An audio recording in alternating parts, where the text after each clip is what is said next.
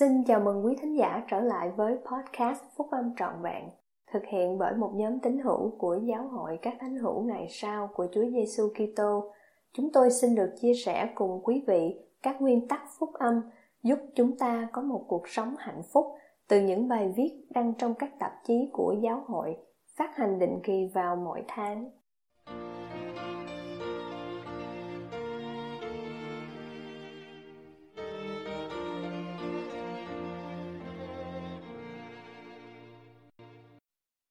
Sứ điệp của các vị lãnh đạo giáo vùng châu Á vào tháng 9 năm 2021 Tình yêu thương dành cho tất cả mọi người Bài của anh cả Stephen C. K. Lai Mặc dù chúng ta nợ đấng cứu rỗi của mình, Một món nợ vĩnh cửu mà không thể hoàn trả Tất cả những gì Ngài yêu cầu chúng ta Là yêu thương Thượng Đế, Tuân giữ các lệnh truyền của Ngài và phát triển tình yêu thương dành cho tất cả mọi người. Tình yêu thương là một biểu hiện phổ biến, vượt qua mọi ngôn ngữ, văn hóa, quốc gia, tôn giáo. Không có tình yêu thương, chúng ta thường thấy hỗn loạn, đau khổ, hận thù, buồn phiền và chết chóc. Đấng Kitô đã tiên tri và báo trước rằng vì cớ tội ác sẽ thêm nhiều thì lòng yêu mến của phần nhiều người sẽ nguội lần, là điều trái với thiên tính của Ngài. Kế hoạch cứu rỗi cho phép chúng ta hối cải để sự chuộc tội của Chúa Giêsu Kitô có thể đem lại một sự thay đổi lớn lao trong chúng ta hay trong lòng chúng tôi, khiến chúng ta không còn ý muốn làm điều tà ác nữa, mà chỉ muốn luôn luôn làm điều thiện. Một trạng thái như vậy mang lại tình yêu thương thuần khiết của Đấng Kitô trong chúng ta. Điều đó giúp chúng ta nhìn thấy mỗi con người, dù họ tốt hay xấu, qua con mắt của đấng cứu rỗi của chúng ta. Vì dưới mắt của Thượng Đế thì giá trị của con người rất lớn lao. Để được tôn cao, chúng ta cần phải trở nên giống như đấng Kitô về bản tính. Nếu chúng ta yêu thương Ngài, chúng ta sẽ tuân giữ các lệnh truyền của Ngài. Chúng ta sẽ lắng nghe những sự khuyên dỗ của Đức Thánh Linh, cởi bỏ con người thiên nhiên của mình và trở nên một thánh hữu nhờ sự chuộc tội của Đấng Kitô là Chúa và trở thành như trẻ nhỏ, phục tùng, nhu mì, khiêm nhường, kiên nhẫn, đầy sự yêu thương, sẵn sàng chấp nhận tất cả những điều gì Chúa thấy cần gán cho mình. Sau đó, chúng ta sẽ được xét thấy là vô tội trước mặt Thượng Đế. Anh cả Russell M. Nelson từng dạy, không phải chúng ta đều là con cái Thượng Đế sao?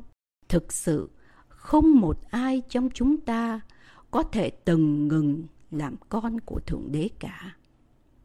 Không một thời khắc nào Đấng Kitô ngừng yêu thương chúng ta. Tương tự như vậy, chúng ta nên cố gắng phát triển tình yêu thương dành cho tất cả mọi người, đồng thời tuân giữ các giao ước bắp tem và đền thờ của chúng ta. Khi đấng Kitô ở trong vườn Gethsemane, Ngài đã thực hiện một sự chuộc tội vô hạn cho mọi linh hồn con người. Trong quá khứ, hiện tại và tương lai, điều đó đã được thực hiện một cách hoàn hảo. Ngài không từ chối bất cứ một ai biết tìm tới Ngài dù là da đen hay da trắng, nô lệ hay tự do, nam cũng như nữ, Ngài cũng không quên kẻ tà giáo. Tất cả mọi người, người Do Thái lẫn người dân ngoại, đều như nhau trước mặt Thượng Đế. Đấng Kitô đã làm gương cho sự hoàn hảo và lòng bác ái. Ngài mang đầy lòng chắc ẩn khi Ngài chữa lành cho một người đàn bà mắc bệnh mất huyết đã 12 năm.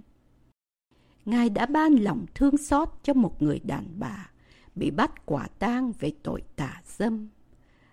Ngài thấy Matthew không phải như một người thu thuế, mà giống một vị sứ đồ và một nhân chứng đặc biệt cho Ngài. Ngài chữa lành mười người phung, mặc dù chỉ một người trở lại tạ ơn Ngài. Trên cây thập tự tàn nhẫn ở đồi sọ, bất chấp sự đau khổ của mình, Ngài đã cầu xin một cách cao cả. lạy cha xin tha cho họ vì họ không biết mình làm điều gì. Nephi đã đưa ra lời khuyên hữu ích về cách phát triển tình yêu thương thuần khiết này của Đấng Kitô. Ông khuyên chúng ta rằng phải tiến tới với một sự chỉ trí trong Đấng Kitô, với một niềm hy vọng hết sức sáng lạn và với tình yêu thương Thượng Đế và mọi người. Vậy nên, nếu các người tiến tới, nuôi dưỡng lời của Đấng Kitô và kiên trì đến cùng, này, Đức Chúa Cha có phán rằng, các ngươi sẽ có được cuộc sống vĩnh cửu. Chúng ta học cách nuôi dưỡng lời của Đấng Kitô bằng cách trước tiên dâng lên một lời cầu nguyện mỗi ngày. Qua đó, mời gọi Thánh Linh để giúp đỡ chúng ta vui hưởng lời của Đấng Kitô, điều mà hấp dẫn hơn hết thảy mọi trái khác. Sau đó, chúng ta có thể sắp xếp thứ tự ưu tiên trong ngày với việc đọc thánh thư trước những điều khác. Chủ tịch Russell M. Nelson hy vọng rằng chúng ta sẽ cảm nhận được tác động thanh tẩy của Đấng Kitô khi chúng ta sẵn lòng hối cải và háo hức lắng nghe Ngài.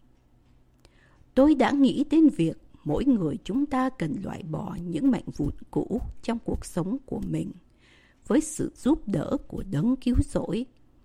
Phúc âm của Chúa Giêsu Kitô là một phúc âm về sự hối cải. Nhờ vào sự chuộc tội của đấng cứu rỗi, phúc âm của Ngài mang đến lời mời gọi phải tiếp tục thay đổi, phát triển và trở nên thanh sạch hơn.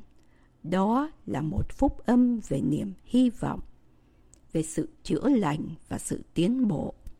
Do đó, phúc âm là một sứ điệp về niềm vui. Phần thuộc linh của chúng ta vui mừng với mỗi bước tiến nhỏ mà chúng ta thực hiện. Tình yêu thương của mọi người và sự tha thứ gắn bó chặt chẽ với nhau. Bởi vì tình yêu thương vĩ đại của Ngài dành cho chúng ta, Cha Thiên Thượng không bao giờ ngừng tha thứ cho chúng ta khi chúng ta hối cải về những việc làm sai trái và chấp nhận sự chuộc tội của Đấng Kitô và sự biện hộ của Ngài thay cho chúng ta trước Cha Thiên Thượng. Mặc dù chúng ta nợ đấng cứu rỗi của mình một món nợ vĩnh cửu mà không thể hoàn trả, tất cả những gì Ngài yêu cầu chúng ta là hãy yêu thương Thượng Đế, tuân giữ các lệnh truyền của Ngài và phát triển tình yêu thương dành cho tất cả mọi người. Để giúp đỡ chúng ta, Đấng Kitô đã truyền lệnh cho chúng ta phải hối cải và rằng các ngươi được đòi hỏi phải biết tha thứ tất cả mọi người.